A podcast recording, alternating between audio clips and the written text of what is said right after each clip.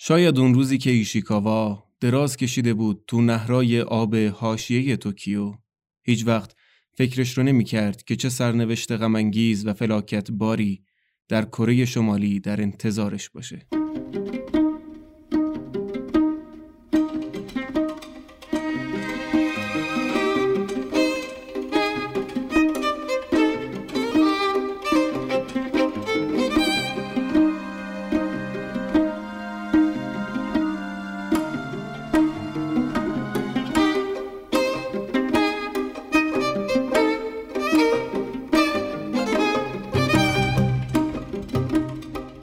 سلام.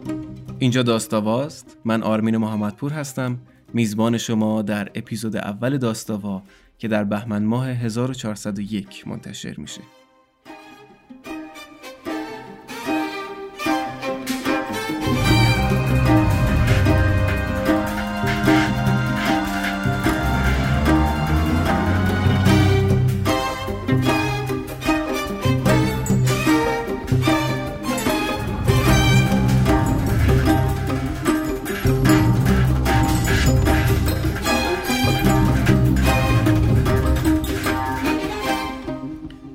اپیزود اول داستاوا ما می‌پردازیم به قسمت اول داستان زندگی ماساجی ایشیکاوا که در کتابی به نام رودخانه در تاریکی نوشته خودش منتشر شده.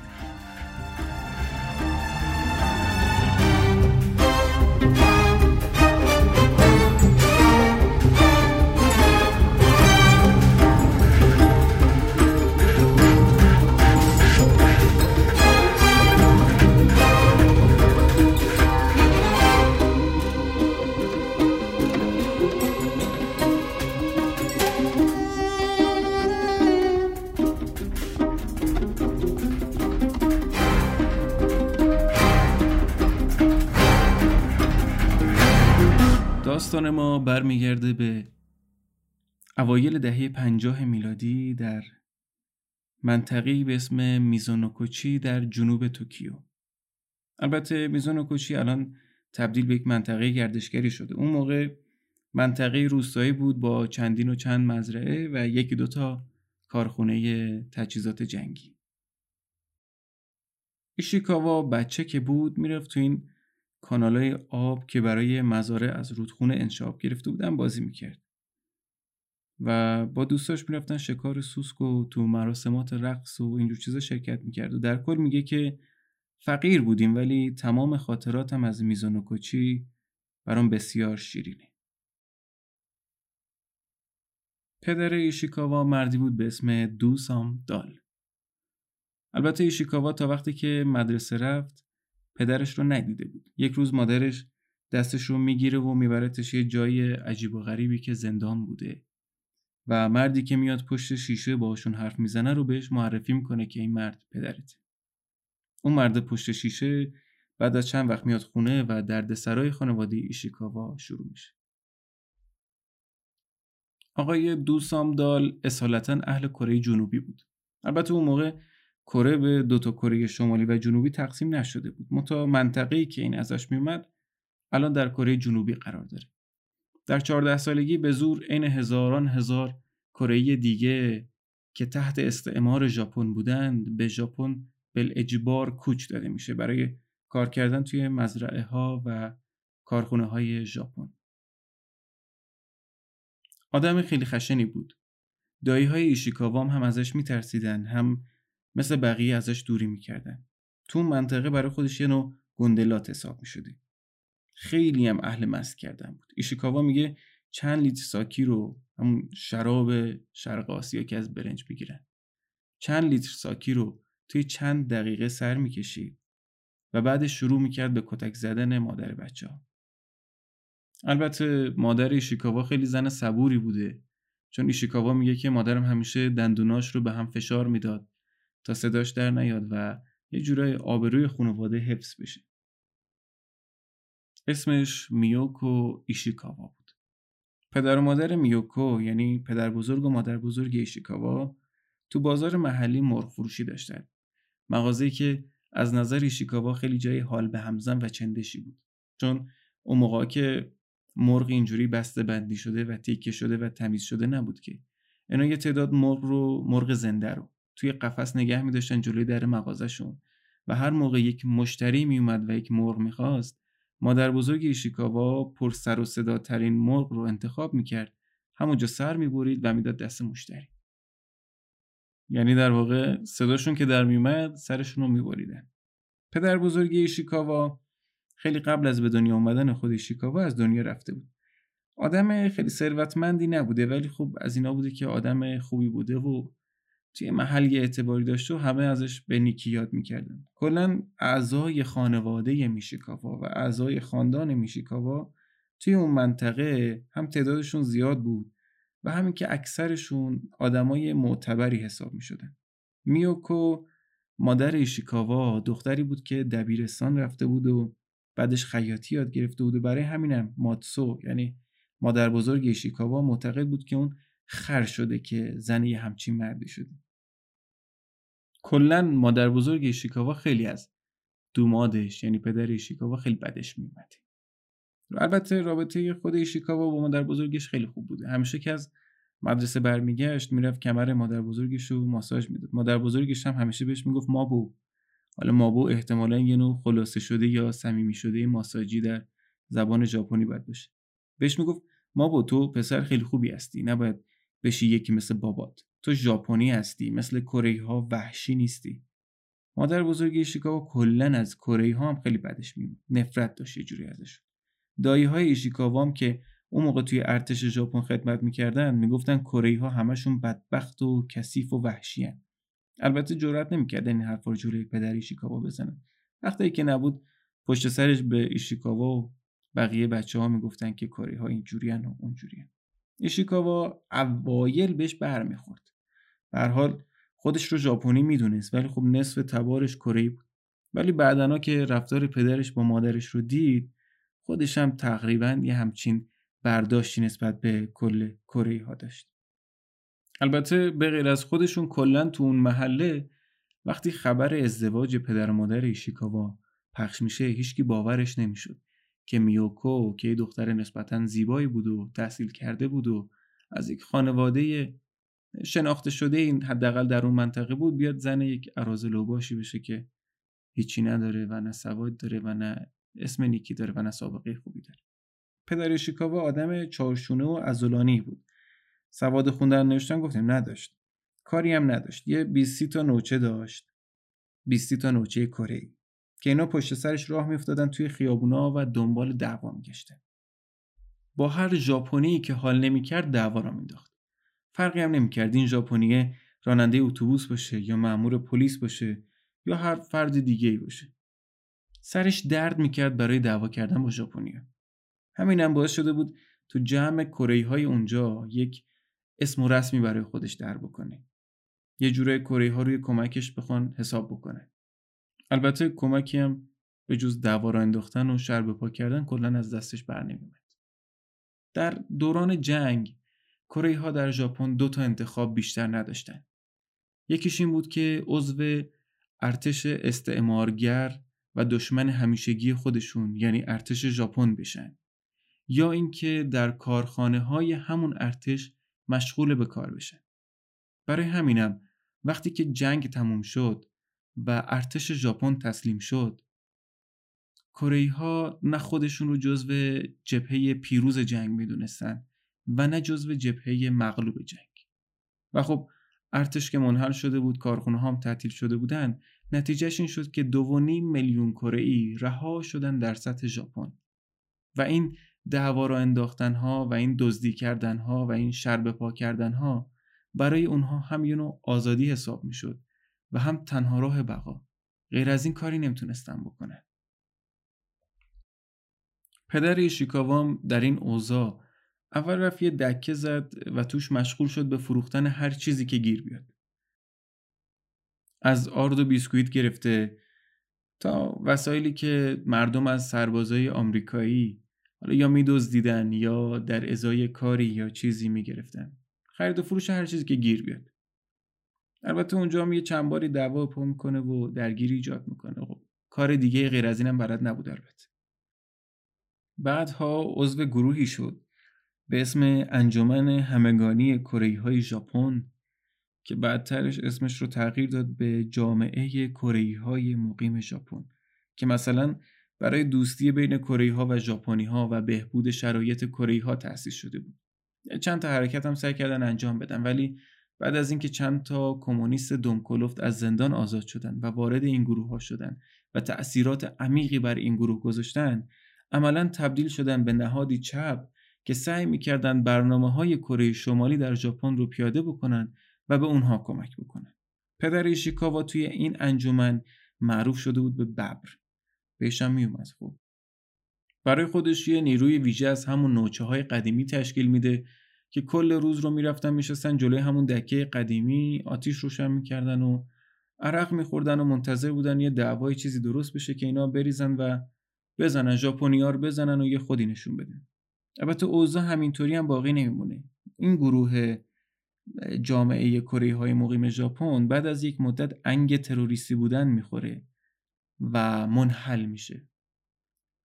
جامعه جدیدی هم که بعدها تشکیل میشه و جای این جامعه قبلی رو می‌گیره سیستمش و رویش فرق می‌کرد. آدم های با سواد و درست حسابی می‌خواسته که با یک سیاست جدیدی کارشون انجام بدن. نتیجتا آدمی مثل پدر شیکاوا به هیچ دردیشون نمی‌خورد و را ندادنش توی انجمن جدید.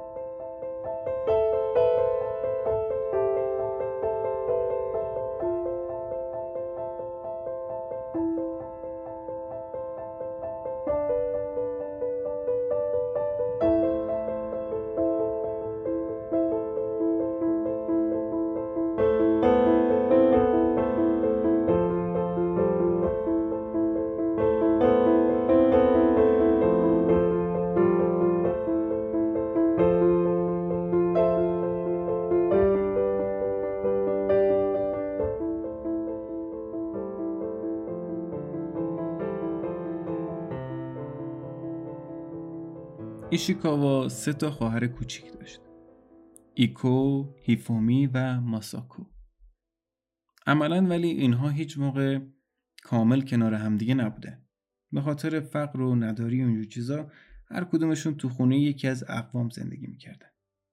تا اینکه اوضاع کم فرق می‌کنه. پدر ایشیکاوا میگه که می‌خوام برم توی صنعت یه کاری پیدا بکنم. دست خانوادرم می‌گیره و با عجله میبرتشون به شهر دیگه. ایشیکاوا اول از اینکه از مادر بزرگش دور می شده خیلی ناراحت میشه. ولی بعدها که می‌بینه اینها همه با هم در یک خانه زندگی می‌کنن. با هم از خواب بیدار میشن با هم غذا می‌خورن و دور هم میشینن لذت می‌بره به ذوق میاد. میگه که من اولین بار احساس یک خانواده داشتن و یک خانواده کامل بودن رو اون موقع داشتم.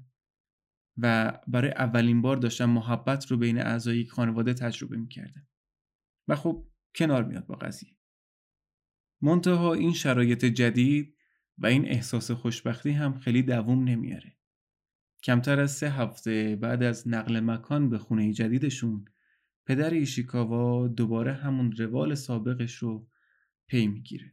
شروع می‌کنه به مست کردن و خشونت کردن. ایشیکاوا میگه بعضی وقتا پدرم خیلی دیر میومد خونه و می‌رفت مادرم رو بیدار می‌کرد که کتکش رو بزنه و بعد بخوابه.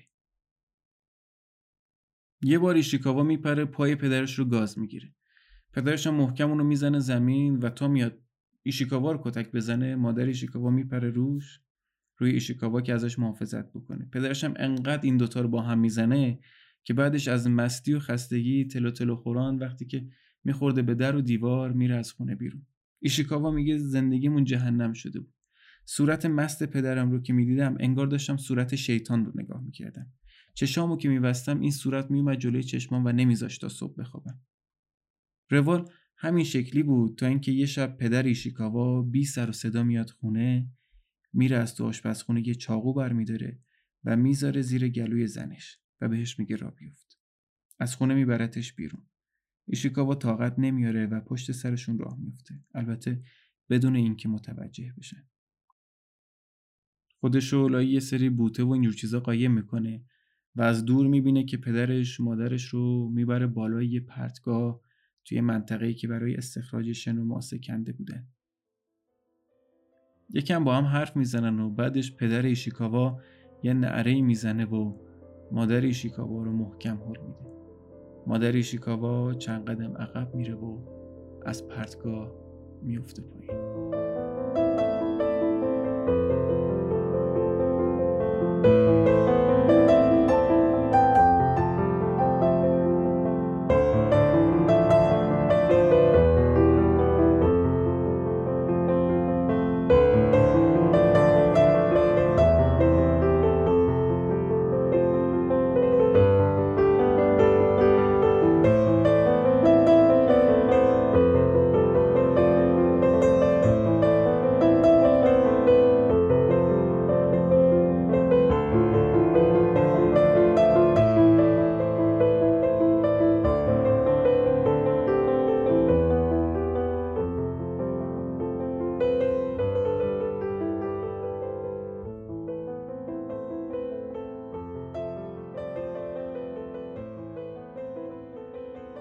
پدر ایشیکاوا اول یکم پایین رو نگاه می‌کنه بعدش برمیگرده میره خونه. ایشیکاوا میره لب پرتگاه. تاریک بود نمی‌تونست ببینه چقدر ارتفاع داره ولی خب مادرش بود دیگه. میپره پایین. خاک زیر پاش نرم بود برای همین اتفاقی برای ایشیکاوا نمیافته. منتها مادرش رو می‌بینه که چند متر اون طرفتر با صورت خونی و بیهوش افتاده.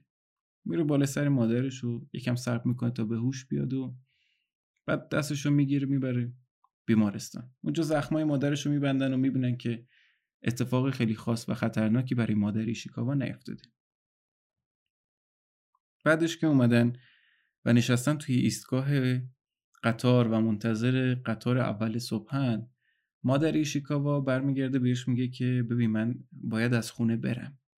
همین روزاست که پدرت منو بکشه. از این به بعد تو باید مراقب خواهرات باشی. تا من برم کلی کار بکنم و پول در بیارم و بعدش بیام دنبالتون و شما رو با خودم ببرم. توی خونه پدر ایشیکاوا جوری رفتار می‌کرده که انگار هیچ اتفاق خاصی نیفتاده. بعد از یه مدت هم دست یه زن کره رو می‌گیره به اسم کانه هارا و میارتش خونه. وقتی که دخترها از دلتنگی مادرشون گریه می‌کردن کانه رو اونا رو تنبیه می‌کرد. همین هم باعث می‌شد که دختر بچه ها دلشون بیشتر برای مادرشون تنگ بشه. ایشیکاوا قید مدرسه رو می‌زنه و شروع می‌کنه هر روز کل توکیو رو وجب به وجب گشتن برای پیدا کردن مادرش. تا اینکه بعد از 6 ماه این جستجوها نتیجه میده و ایشیکاوا مادرش رو از پشت شیشه یه رستوران می‌بینه که داشته میزار تمیز می‌کرده. و خب میره پیشش و صاحب رستوران هم خیلی رفتار خوبی باش داشته و بهش غذا میده و میشینه همه چی رو برای مادرش تعریف می‌کنه. مادرش هم میگه که خب هنوز باید یکم صبر بکنیم تا من بتونم بیام دنبالتون و شما رو با خودم ببرم. توی خونه پدر ایشیکاوا اون رفتاری که با مادرشون داشت به هیچ وجه با کانه ها را نداشت. اتفاقا خیلی هم رابطه خوبی با هم داشتن. و همیشه با هم دیگه گل می‌گفتن و گل میشنفتن و حرفای عاشقانه می‌زدن و همین چیزایی که باعث می‌شد بچه ها خیلی حالشون به هم بخوره از رفتار این دوتا با هم دیگه. ایشیکاوا بعدها میگه که هرچند پدرم رو هیچ وقت نمی‌تونم به خاطر رفتارش با مادرم ببخشم. منتها الان شاید بتونم تا حدودی درک بکنم که توی ذهن پدرم چی میگذشته. تا وقتی جنگ بود پیشینه آدم ها مهم نبود. این زور بازو و خشونتشون بود که اهمیت داشت. با همین دوتا المان شما می‌تونستی خودت رو بکشی بالا. ولی وقتی جنگ تموم شد این پیشینه آدم ها بود که اهمیت پیدا کرد. یعنی اینکه از کجا اومدن، چقدر تحصیلات دارن، چه توانایی دارن و اینجور چیزا. ایشیکاوا میگه مادر من تمام چیزهایی که یک نفر در جامعه اون روز ژاپن نیاز بود تا محترم شمرده بشه همه رو داشت. ژاپنی بود، از یه خانواده زمیندار بود، تحصیلات داشت و اینها چیزهایی بود که پدرم هر کاری هم که می‌کرد نمی‌تونست به دست بیاره و میومد سرخوردگی خودش در جامعه رو سر مادرم خالی می‌کرد. ولی کانه اینجوری نبود. اون دقیقا مثل پدر من یک کره یک شهروند درجه چندم بود که هیچ چیزی نداشت و نتیجتا به پدرم هیچ احساس کمبودی رو القا نمی‌کرد. و بنابراین رابطه خیلی خوب با هم دیگه داشتیم. ایشیکاوا بعد اینکه مادرش رو پیدا کرد برمیگرده سر درس و مشقش و برمیگرده مدرسه البته همه بعد از ظهرا میره پیش مادرش و روزای تعطیل هم خواهرش رو با خودش می‌بره که مادرشون رو ببینند و یکم دلتنگیشون کمتر بشه. البته مادرشون این شرط رو براشون گذاشته بود که پدرتون و کانهارا از این قضیه خبردار نشه ایشیکاوا به سن راهنمایی که می‌رسه به اصرار پدرش در یک مدرسه کره ای ثبت نام می‌کنه. تقریبا تمام بچه های اون مدرسه مثل خودش و مثل بقیه کره های ژاپن وضعیت مالی خیلی داغونی داشتن و اکثرا هم خیلی کم کره بلد بودن. و تو اون مدرسه که عملا شروع کرده بودن به خوندن حرفهای حزب کمونیست تو گوش بچه ها نهایت وادادن معلم ها این بود که یک سری مطالب خیلی پیچیده رو به زبان ژاپنی بگن که این بچه ها متوجه بشن. تو اون مدرسه مطالبی که به عنوان مطالب دست اول داشت آموزش داده می‌شد عملا چیزی نبود جز شعارهای کلیشه‌ای کره شمالی. یه حرفایی مثل اینکه مثل سرزمین مادری ما بهشت روی زمینه و رهبر کبیر ما یک ژنرال فولادی و شکست ناپذیره و امپریالیست چقدر چندشه و مردم در سوسیالیست با عشق و رفاه در کنار همدیگه زندگی می‌کنن و هیچکی در جامعه سوسیالیستی فقیر نیست و هیچکی بیکار نیست و اینا رو دارن به کیا میگن؟ به بچه های کره که اکثرا فقیرن و والدینشون بیکارن. و در جامعه ژاپنی به عنوان نژاد حقیرتر داره بهشون نگاه میشه. دارن ذهنا رو آماده می‌کنن برای جذب افراد بیشتر. هرچقدر افراد بیشتری جذب بشن یعنی کارگر بیشتری جذب شده و یعنی بهتر. ایشیکاوا تو کل مدرسه با یه پسر فقط می‌تونه گرم بگیره. برعکس بقیه بچه های مدرسه که همشون کچر می‌کردن این یه دونه موهاشو بلند نگه میداشت. موهاشم وز بود. برای همین توی مدرسه بهش می‌گفتن شیر. لقب شیر رو بهش داده بودن. اینا نسبت به بقیه یه ذره وضعیت مالیشون بهتر بود. مادرش هم که وضعیت خونه ایشیکاوا اینا رو می‌دونست به این بچه محبت می‌کرد. بهش غذا می‌داد اجازه می‌داد که به خونهشون رفت آمد داشته باشه. و کلا ایشیکاوا میگه که یکی از معدود کسانی که در زندگی به من محبت نشون دادن همین خانواده رفیقش آقای شیر بوده در همین سالها بود که ژاپن دچار یه رکود خیلی شدیدی میشه و خیلی از مشاغل از بین میره. جامعه کره ها هم که خب از قبل قشر ضعیف بودن الان خیلی بیشتر از بقیه تحت فشار قرار گرفتن. معلم های مدرسه هم که خودشون کره بودن هم از این قضیه مستثنا نبودن. واسه همینم شعارهایی مثل کره شمالی سرزمین موعوده و بهشت روی زمینه و سرزمین شیر و اصله رو باور می‌کردن همونا رو هم به خورد بچه ها می‌دادن. ولی خب خیلی از بچه ها حسی نسبت به کره نداشتن. اونا تو ژاپن به دنیا اومده بودن. مادر خیلی هاشون ژاپنی بود و خودشون رو ژاپنی می‌دونستن و این به خانه برمیگردیم برای اونها معنی نداشت. اونا می‌خواستن توی همون ژاپن وضعیتشون بهتر بشه. و اینی که معلماشون می‌گفتن ما باید به سرزمین مادریمون برگردیم براشون حسی, حسی رو القا نمی‌کرد. براشون قابل درک و قابل فهم نبود. الان داریم راجع به کی حرف می‌زنیم؟ راجع وقتی حرف می‌زنیم که حدود یک سال از روزی که مادر ایشیکاوا از خونه رفت میگذره. ایشیکاوا یه روز از مدرسه برمیگرده خونه و می‌بینه که جلوی در خونهشون کلی کفش هست. یه تعداد مردم توی خونه نشستن و دارن پدر ایشیکاوا رو معاخذه می‌کنن که تو مسئولی و کارت اشتباه بوده و با این فاز کره وقتی دارن این حرفا رو می‌زنن با مشت میکوبیدن به تشکچه‌ای که روش نشسته بودن و پدر ایشیکاوا از اونجایی که سر به زیر نشسته بود مشخص می‌کرد که این آدما آدمای یه ذره گنده و مهمی از جامعه کره هستن همون شب پدر ایشیکاوا کانهارا رو بر میداره و از خونه میرن بیرون چند ساعت بعد پدرشون تنها برمیگرده خونه و ایشیکاوا میگه که دیگه هیچ وقت توی زندگیم کانه هارا رو ندیدم.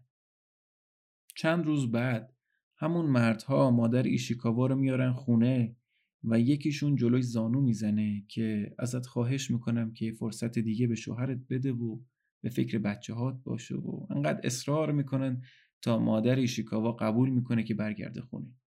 خواهرای ایشیکاوا که سر از پا نمیشناختن از خوشحالی. ولی ایشیکاوا نگران بود از اینکه دوباره اون رفتارهای پدرش شروع بشه. منتها میگه که یک روز گذشت یک هفته گذشت و چند ماه گذشت و پدرم دیگه رفتارهای خشونت آمیزش رو تکرار نکرد و دیگه هیچ وقت دست روی مادرم بلند نکرد. اون موقع آقای رهبر کبیر این آقای ژنرال پولادی آقای کیم ایل سونگ اومده بود یک جنبشی راه انداخته بود برای ساخت کشور به اسم جنبش چولیما و خیلی زیاد نیاز به نیروی کار داشت. چولیما یک حیوان افسانه‌ای در شرق آسیا است که از این اسبای بالداره و ویژگی اصلیش هم سرعت زیاد و غیر قابل مهار بودنشه این آقای کیمیل سونگ میاد در سال 1958 یک سخنرانی انجام میده که توش میگه هموطنان ما در ژاپن از همه امکانات محرومن. از تمام حقوق اولیه خودشون محرومن و دسترسی به هیچ امکاناتی ندارن. ما باید بهشون کمک بکنیم. آغوش ما برای اینها بازه و ما باید به اینها کمک بکنیم که به وطن برگردن و من خبر دارم اینها دارن لح می‌زنن برای وطن و برای اینکه به این وطن برگردن و بچه هم دارن توی مدرسه به صورت مستقیم این سخنرانی رو از رادیو میشنون و درک نمی‌کنن که چه اتفاقی داره میفته بعد این سخنرانی جامعه کره های مقیم ژاپن میاد یک کمپین راه میندازه برای برگشت به وطن. دسته دسته آدما رو بسیج می‌کردن برای اینکه برگردن به وطن. به اون آرمان شهر سوسیالیستی که دیگه توش مثل ژاپن فقیر نباشیم و همه با هم برابر باشیم. چند ماه بعد اونم توی توافقنامه محرمانه که در هند امضا میشه صلیب سرخ جهانی و صلیب سرخ کره با هم توافق می‌کنن که در قالب یک برنامه بشر دوستانه یک طرحی بریزن که این کره ها رو از ژاپن کوچ بدن به کره شمالی. شما فقط تنز ماجرا رو نگاه کن. در قالب یک برنامه انسان دوستانه بشر دوستانه شما رو میفرستیم که بری در کره شمالی زندگی بکنی. حالا واکنش ژاپن این وسط چی بود؟ از خداش بود. ژاپنیا وقتی تو اوج خودشون بودن این کره ها رو اوورده بودن برای بیگاری کشیدن و یا بعدش هم برای گوشت دم گروله بودن توی جنگ. ولی خب حالا قدرتشون رو از دست داده بودن و میترسیدن این جمعیت بزرگ کره ها به خاطر کینه و محرومیتی که قبلا داشتن دست به شورش بزنن و خب شر به پا بکنن و اینا هم نتونن جمعشون بکنن. برای همینم گفتن که برگردین دیگه آقا دست شما درد نکنه کار ما تمام شد شما برگردین سر خونه زندگی خود تو همون ماه اول هفتاد هزار نفر برگشتن کره شمالی. این برای اولین بار در تاریخ بشر بود که از یک کشور کاپیتالیستی با آزادی های نسبی داشت یک جمعیتی مهاجرت می‌کرد به یک کشور سوسیالیستی با اون وضعیتی که داشت. شما ببین تبلیغات و پروپاگاندا چیکار می‌کنه با آدما. مخصوصا هم اگه این آدمایی که میگیم آدمهای فقیر و بیکاری باشن که در یک جامعه ای دارن تبعیض رو تجربه می‌کنن. فوری اعتماد می‌کنن و میگن خب یه راه فرار دیگه. بریم شاید اونجا وضعیت بهتر بود. اعضای جامعه کره ها مدام می اومدن سراغ پدر ایشیکاوا که برگرد به وطنت. اونجا رفاه هست کار هست تحصیل رایگان هست. اینجا تو هیچی نداری. چطور می‌خوای این بچه ها رو بعدا بفرستی دانشگاه؟ ایشیکاوا می‌گفت این برگرد به وطنت رو من درک نمی‌کردم. من و مادرم و خواهرم که ژاپنی بودیم. بابام هم اگه بخواد برگرده به وطنش باید بره کره جنوبی. چرا ما باید بریم کره شمالی؟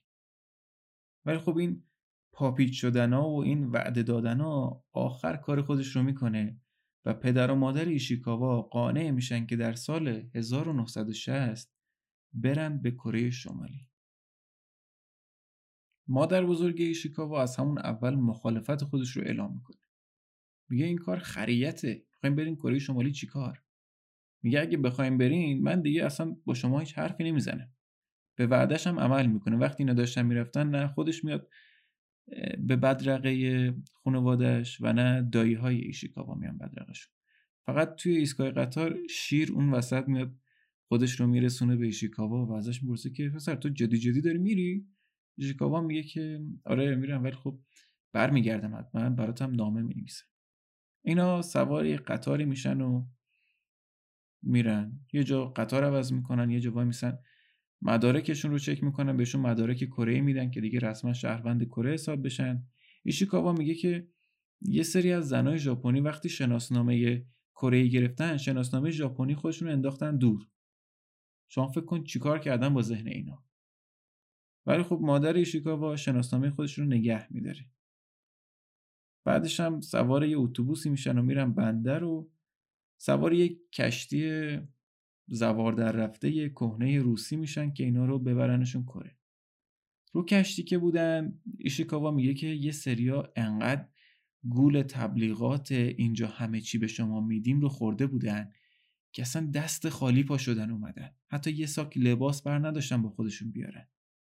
انقدر اینا فریب خورده بودن و انقدر فکر کرده بودن که اونور همه چی گل و بلبله و به همه چی قراره برسن دو روز روی دریا بودن تا اینکه یه نفر داد می‌زنه که رسیدیم. مردم میان روی عرشه نگاه می‌کنن می‌بینن یه کوه لخت بی آب و علف از دور پیداست. یه سریا که از همون اول بنا رو گذاشته بودن به دفاع از ارزش های کیم ایل سونگ شروع می‌کنن به هورا کشیدن و زنده با جنرال کبیر و این حرفا. ولی ایشیکاوا میگه من پیرمرد نحیفی رو دیدم. که دستاش رو به نرده ها گرفته بود و انگار زودتر از همه ما فهمیده باشه چه کلاهی سرمون رفته می‌گفت این اونی نیست که به ما گفته بوده. به ساحل که می‌رسن نه خبری از مردم بود نه باربری نه چیزی نه ماشینی. فقط میگه که یه گروه موسیقی دختران دبیرستانی که داشتن به شکل فاجعه باری یه ترانه خوش آمد میخوندن اونجا وایستاده بودن برای استقبال از ما. لباساشون هم لباس اصلا لباسای مناسب هوای سرد اون روز نبود. ولی خب اینا وایستاده بودن و با چشمانی که از باد و سرما اشک توش جمع شده بود داشتم خیلی به صورت دتونه و فاجعه یک سرود خوش آمد میخوندن برای ما. یه سری مردم هم اومده بودن که مثلا کمک بکنن به خالی کردن این بارها. میگه که اصلا لباسایی که به تن اینها بود داشت زار می‌زد که اهالی این بهشت روی زمین بی نهایت فقیرن و بی نهایت بیچیزن. ایشیکاوا میگه که یاد مدارکی که در ژاپن پر کرده بودیم افتادم که توش نوشته بود در هر مرحله از این مهاجرت اگر پشیمون شدین و خواستین برگردین کافیه که به یکی از نیروهای صلیب سرخ اطلاع بدین. میگه که با سراسیمگی دوربرم رو نگاه کردم که یکی از این مامورها رو پیدا بکنم. ولی دست پدرم اومد روی شونم و منو هل داد از پل معلق بین کشتی و اسکله برم پایین و اینطور میشه که زندگی جدید من در سیزده سالگی در کره شمالی شروع میشه زندگی که به مراتب چیزی کمتر از مرگ نداشت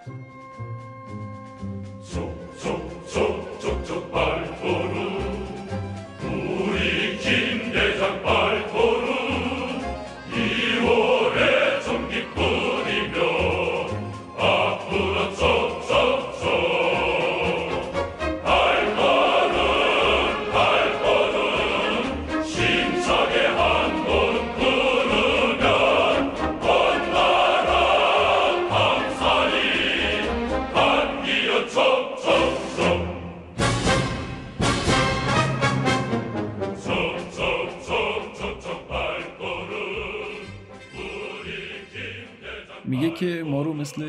گوسفند سوار اتوبوس کردن که ببرن به شهر. توی راه هر چی میگشتم که یک چیز امیدوار کننده ای پیدا بکنم هیچی پیدا نمی‌شد.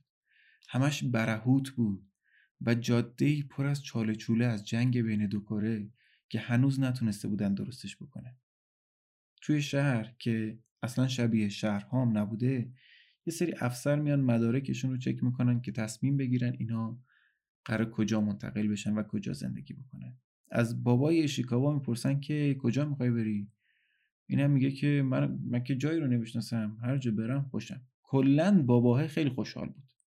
به زبون خودش داشت حرف می‌زد همرنگ جماعت شده بود و هرچی هم زنش با نگرانی می‌پرسید که یعنی چه برای قرار سرمون بیاد این با خوشحالی جواب می‌داد که نه ترس هیچی نمیشه. آره هیچی نشد. اوضاع وقتی بدتر میشه که اولین وعده غذایی رو توی کره شمالی می‌ذارن جلوی این ایشیکاوا میگه گوشت سگ گذاشتن جلو. گوشت سگ. اینا چند روز بود غذا نخورده بودن خیلی گشنشون بود و ایشیکاوا می‌گفت این بوی جهنم می‌داد و ما هر چقدر دماغمون رو می‌گرفتیم که اوق نزنیم و بتونیم یه لقمه بخوریم نتونستیم. من و مادرم و خواهرام هیچی نخوردیم ولی بابام قشنگ با خوشحالی همه غذاشو خورد. کلا این بابا خیلی حال کرده بود با سیستم کره شمالی کار. اینا یه چند هفته توی مرکز پذیرش میمونه تا جاشون مشخص بشه که بعدش هم بهشون میگن که باید بریم به روستایی به اسم دونگ چونگ ری. ایشیکاوا میگه از اینکه نمی‌دونستم کجاست یه مقدار استرس داشتم. ولی مطمئن بودم که هر جا باشه از این مرکز پذیرشه که داریم توش از سرما سگلرز می‌زنیم و اجازه خروج نداریم قطعا خیلی بهتره.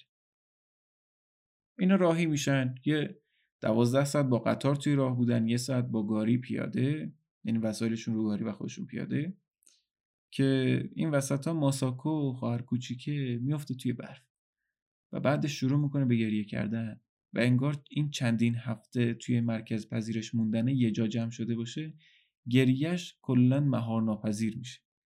این وسط ها بابای ایشیکاوا میره دخترش رو بغل می‌کنه و یه ذره باش حرف می‌زنه و دلداریش میده و باش بازی می‌کنه و سعی می‌کنه که یه ذره حالش رو بهتر بکنه. ایشیکاوا میگه اولین بار بود که من می‌دیدم پدر من داره محبت پدران نشون میده. چقدر تاثیر گذاشته بود این مهاجرت تو پدرش.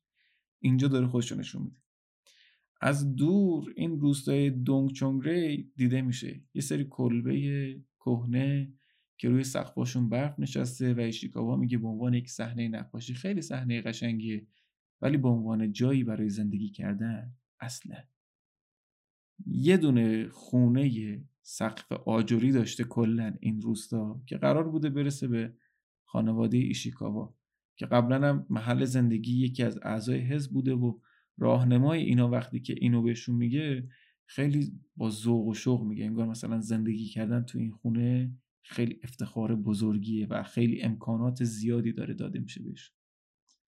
ایشیکاوا میگه که حالا رفتیم و رسیدیم به روستا و دیدیم یه دونه از این مادران پولاد زره جلوی در ایستاده که بعدا فهمیدیم که یکی از کله گنده های محلی حزبه. منتظر اینا ایستاده بود و یه سری همسایه ها هم به زور آورده بود تو خونه برای استقبال و اینا رو که می‌برن شروع می‌کنه به سخنرانی کردن که آره اینا تو ژاپن خیلی وضعشون خراب بود و رهبر کبیر مهربونمون لطف کردن و اجازه دادن اینا بیان در آغوش وطن و از این حرفا. همسایه هم ایشیکاوا میگه که اصلا به حرفای این مادر پولازره دقت نمی‌کردن. داشتن با حسرت و تعجب به وسایل ما نگاه می‌کردن یه دوچرخه و یه چند تا خرت و پرت و یه دونه ساعت مچی مثلا به دست باباه بوده و دیگه فکر کن روستایی چقدر بدبخت بودن که این وسایل براشون امکانات خارجی و خاص حساب می. توی همین خونه که مثلا بهترین خونه این روستان بوده ایشیکاوا دنبال شیر گاز میگرده. شیر آبم پیدا نمی‌کنه. یه چاه آب بوده سیمت بیرون خونه که اینا مجبور بودن برن از اونجا آب بکشن. برقم یا قطع بود یا اگه بود با ولتاژ خیلی پایینی که اصلا چراغات خیلی نور خاصی هم نده کل دیوارای خونه هم پر بود از ترک و شکاف و اینا که از توش نور و باد رد می‌شد میومد ایشیکاوا فردا صبحش که روز اول مدرسش بود این همون خانم پولاد زرهه میاد دنبالش که ببرتش مدرسه.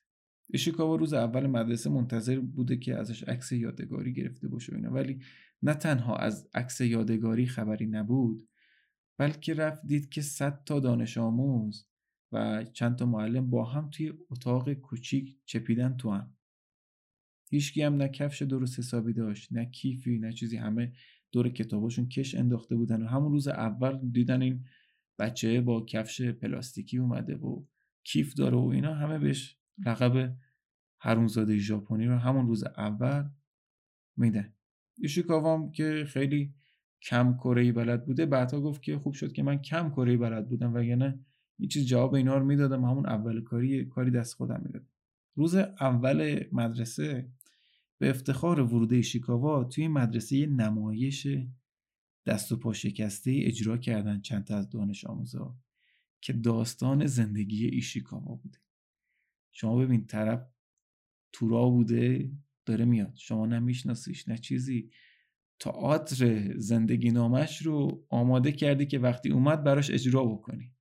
حالا این تئاتر چی بوده؟ این تئاتر نشون میده که ایشیکاوا توی ژاپن یه زندگی خیلی بدی داشته و خیلی بدبخت بوده و فلان و بعدش در آخر نمایش لطف و مهربانی رهبر کبیر شامل حالش میشه و این موفق میشه به وطنش یعنی به سرزمین رویاهای سوسیالیستی برگرده و با خدمت به ساخت آرمان شهر مطلوب رهبر کبیر خوشبخت بشه و احساس خوشبختی بکنه.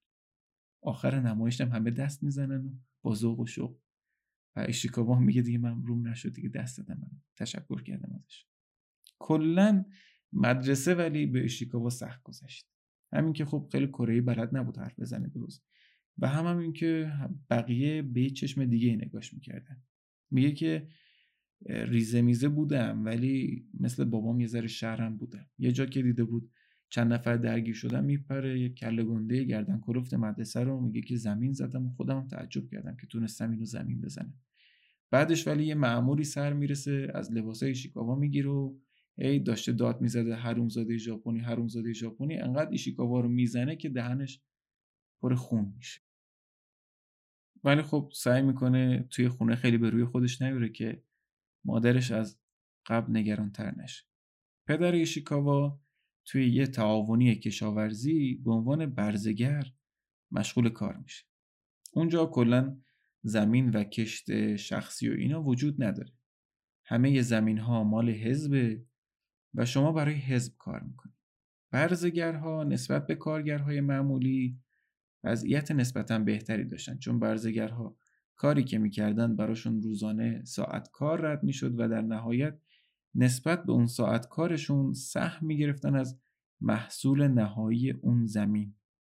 ولی خب ایشیکاوا میگه که همون مقدار سهم پدرم برای اداره یک خانواده شش نفره کافی نبود. مادرم هم چون ژاپنی بود هرچند چند تا مدرک فنی داشت ریاضیات بلد بود و تجربه پرستاری داشت. ولی چون ژاپنی بود و زبان کره بلد نبود بهش هیچ کاری نمی‌دادن اصلا محلش نمی‌دادن. بعدها که اهالی روستا فهمیدن این از زایمان سر در میاره موقع اینکه یک فردی در روستا مثلا دم زایمان بوده می‌رفتن دنبالش حالا بعد یه چیزی بهش می‌دادن یا نمی‌دادن.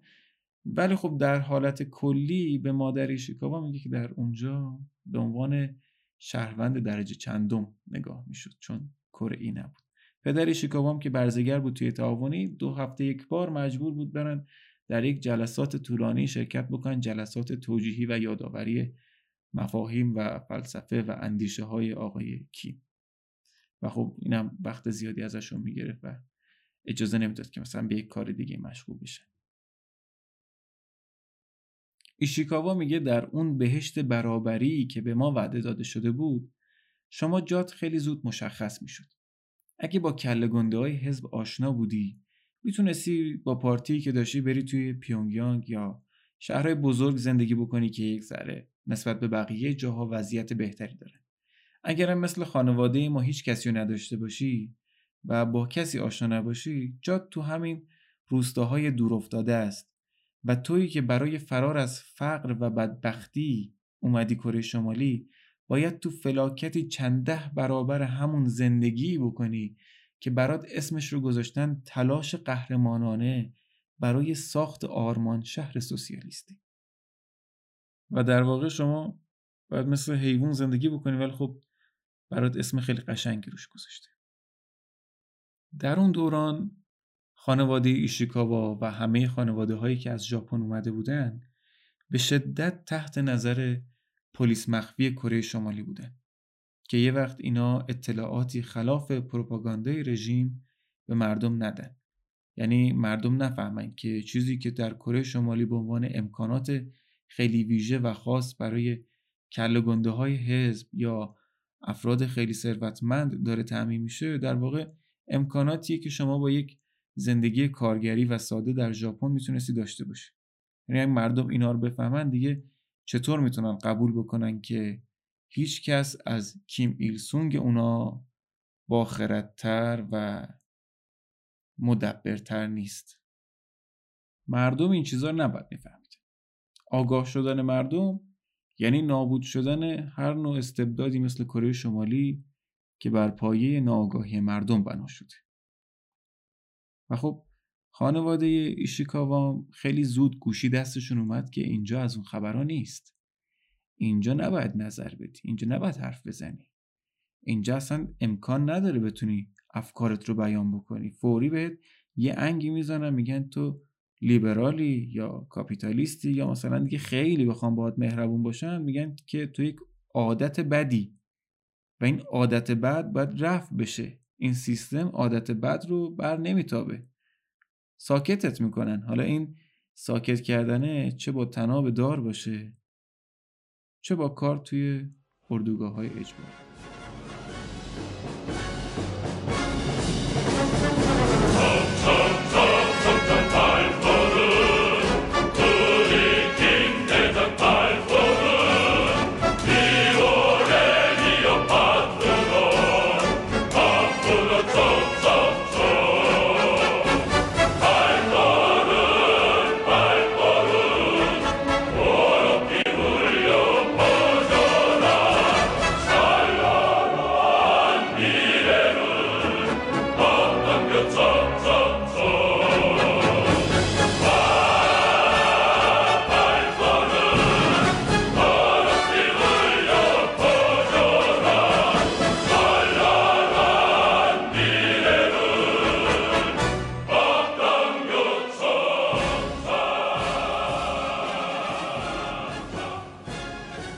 تاریخی که این اپیزود داره منتشر میشه حدود یک هفته است که از زلزله شهر خوی میگذره. دست همه کسایی که اگر کمکی از دستشون برمیمده انجام دادن و دریغ نکردن رو میبوسم و اگر در همین تاریخ دارین اپیزود رو گوش می‌کنین همتون رو دعوت می‌کنم و از همتون خواهش می‌کنم اگر کمکی از دستتون برمیاد و اگر کسی رو می‌شناسین که امینه و می‌تونه که کمکاتون رو به دست مردم خوی برسونه دریغ نکنین و از اطرافیانتون هم بخواین که کمک بکنن تا هموطنان ما که الان توی سرما توی خیابون ها موندن و خیلیاشون در این تاریخی که من دارم حرف می‌زنم حتی هنوز چادر هم ندارن بتونن سریعتر به زندگی عادی خودشون برگردن.